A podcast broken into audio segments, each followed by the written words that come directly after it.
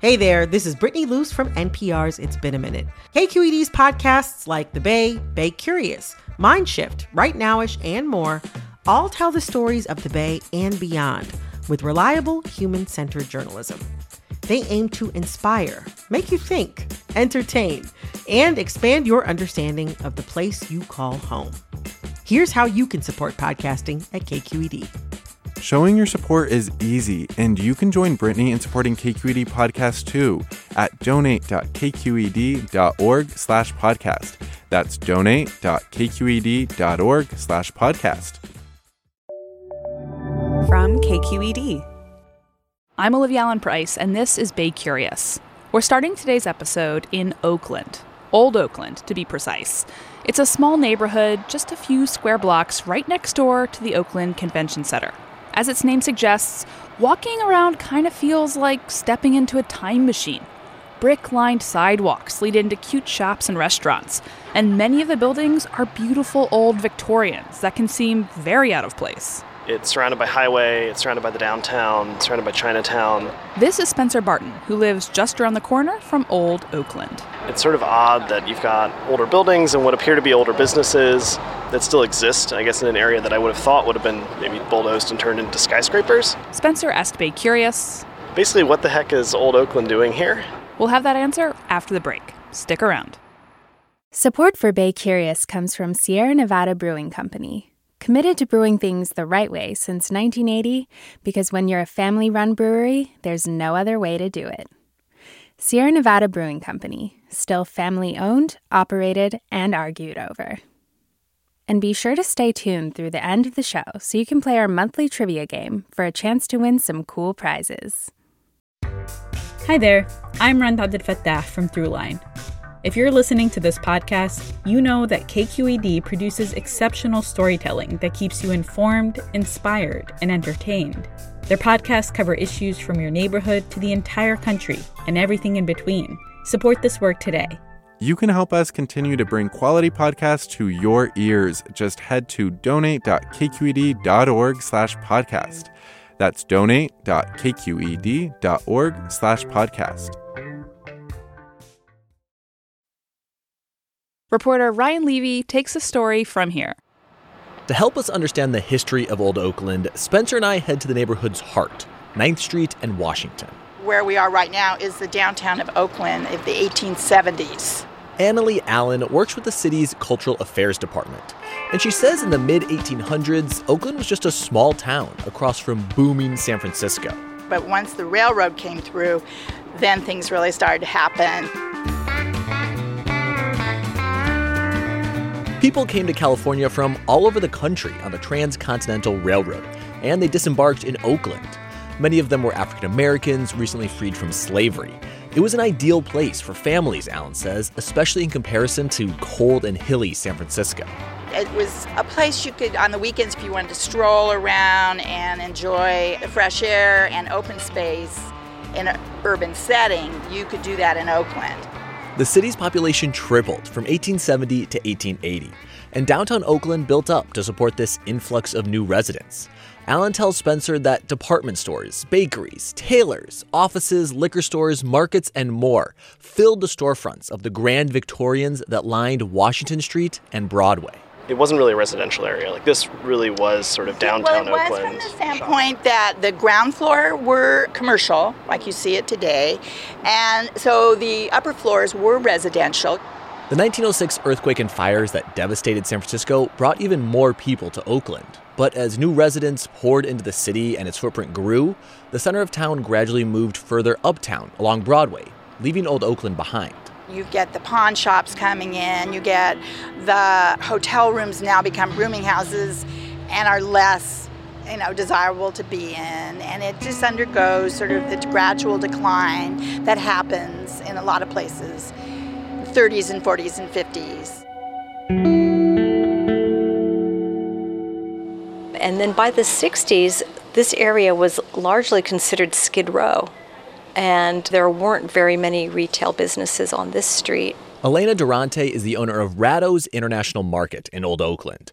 Her great grandfather opened the deli in 1897 and was one of the few spots that survived the neighborhood's decline in the mid 20th century.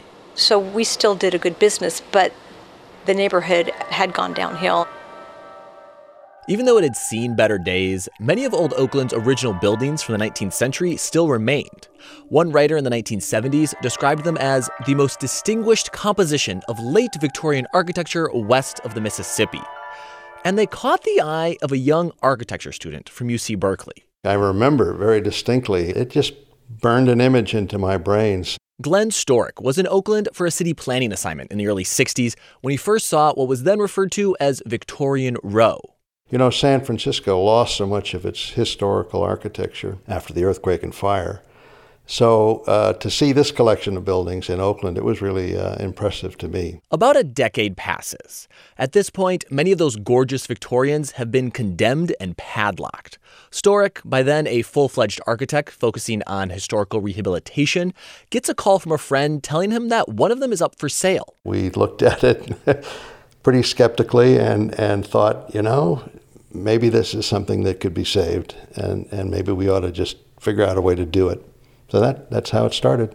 Later that year, Storek and a different friend purchased another building across the street from the first. But they knew even if they restored these buildings, it would be hard to find commercial tenants who'd want to move into a neighborhood filled with condemned and decaying buildings. We knew that we had to either get other property owners or the city eventually to uh, participate and save this neighborhood. They went around to see if the other building owners would be interested in a restoration project. They laughed at us. You know, they just said, Who are you crazy? At that time, it was a lot easier to destroy a neighborhood than to preserve it. This was the heyday of redevelopment or urban renewal projects, and it wasn't uncommon for cities and developers to level entire neighborhoods, which were often home to communities of color. You could go into City Hall for about 35 bucks, get a permit to demolish a building, Storek feared the same thing would happen to the historic business district in Old Oakland. The corner of 8th and Washington, there were three magnificent buildings. And in the course of our working, trying to put Old Oakland together, one by one, these buildings disappeared. Storek partnered with city leaders, including the head of the redevelopment agency and the city's first black mayor, Lionel Wilson, to try and save the neighborhood. But it wasn't a top priority. I think it was 75 that we finally got something official from the city, from the redevelopment agency. This meant Oakland could use eminent domain to buy the buildings and issue bonds to help pay for the project.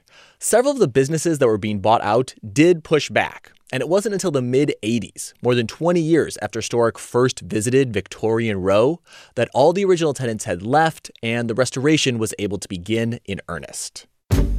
Then it was full tilt. We were underway on every single building in Old Oakland. The two original buildings they'd purchased more than a decade ago were the first to be restored and welcome new tenants. A law firm, Goldfarb and Lipman, a company called Bevilacqua and Knight. Channel 4, KRON, opened up a East Bay News Bureau. They kept restoring more buildings and securing more tenants a bookstore, an Ethiopian restaurant, a brew pub. And just as they were starting to feel good, the ground began shifting beneath their feet. Well, ladies and gentlemen, uh, we are un- going through an earthquake at this very moment, an earthquake that has been uh, rattling this studio and shaking the lights above us for almost a full minute now. And I can tell you in almost 20 We were at a meeting, uh, sitting at a conference table, and the building started to shake and shake and shake, and this loud roar seemed to sweep over uh, the, the whole area. It had that feeling like the world's coming unglued. But when they walked outside fearing the worst from the massive Loma Prieta earthquake, they saw that all of Old Oakland was still standing. And in fact, not a broken window. Even though the buildings had survived, finding enough money to continue with the restorations was a struggle. And in 1990, when the bank helping to fund the project called in its loan, Storek didn't have the money. We couldn't survive that. And so the Oakland project fell into bankruptcy. Now, this wasn't the end of Old Oakland. The bank took over and eventually sold the project to a new developer in 2001. Progress was slow, but over the past few years, things have picked up and Old Oakland is thriving now. It's got trendy stores, restaurants, and coffee shops. A popular farmer's market fills the street every Friday. There's even a Steph Curry pop up store. But none of that might have happened if Glenn Storek hadn't stumbled upon those forgotten Victorians more than 50 years ago. I'm absolutely convinced that in probably a year or two, you would have seen this just uh, bare, bare land, vacant lots.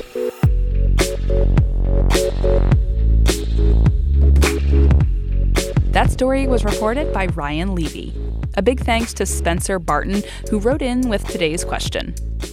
This is the part of the podcast where I sometimes try and convince you to sign up for the Bay Curious newsletter at baycurious.org/newsletter. And today I'm going to get an assist from our voicemail. Hi, my name is Mohammed Sise and I live in Oakland. And my favorite thing about the Bay Curious newsletter is the trivia section, even though I always get it wrong because I'm new to the Bay Area. The trivia is really not easy, so don't beat yourself up too much, Mohammed. But thanks for the voicemail. We've got a Bay Curious water bottle in the mail for you. Now, one more time for the people in the back, sign up at baycurious.org slash newsletter. I'm Olivia Allen Price. Bay Curious is made in San Francisco at KQED. Bye.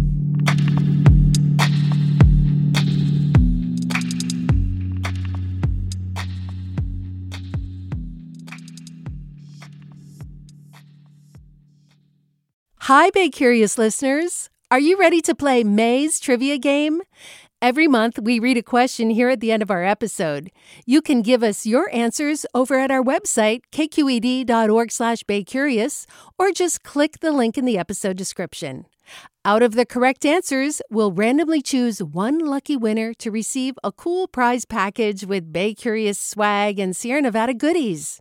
Okay, our question for the month is The world's longest running pillow fighting contest was held from 1966 to 2006 in what Bay Area town? Our trivia quiz is made possible by Sierra Nevada Brewing Company. Good luck! Hey, it's Avery Trufelman, host of Articles of Interest. And I've got to say, I've been a fan of KQED ever since I was a little kid and I would come out to San Francisco to visit my grandma. It was just what we'd always turn on every time we got in the car, every time we were making dinner and turning on the radio. Was always KQED. And then over the years, I've become a massive fan of KQED podcasts because this is local reporting at its best. These are answers to questions you've always wanted to know, interviews with exciting, unusual voices, necessary journalism, all told with love and care and artistry. And did you know that a majority of KQED's funding actually comes from members? It's just people like you and me supporting the programs they love while also getting access to cool events, behind the scenes footage, and so much more. If you want to sign up and be a part of this amazing community, visit donate.kqed.org slash podcasts to become a member today. That's podcasts with an S. Thank you for listening and thank you for your support.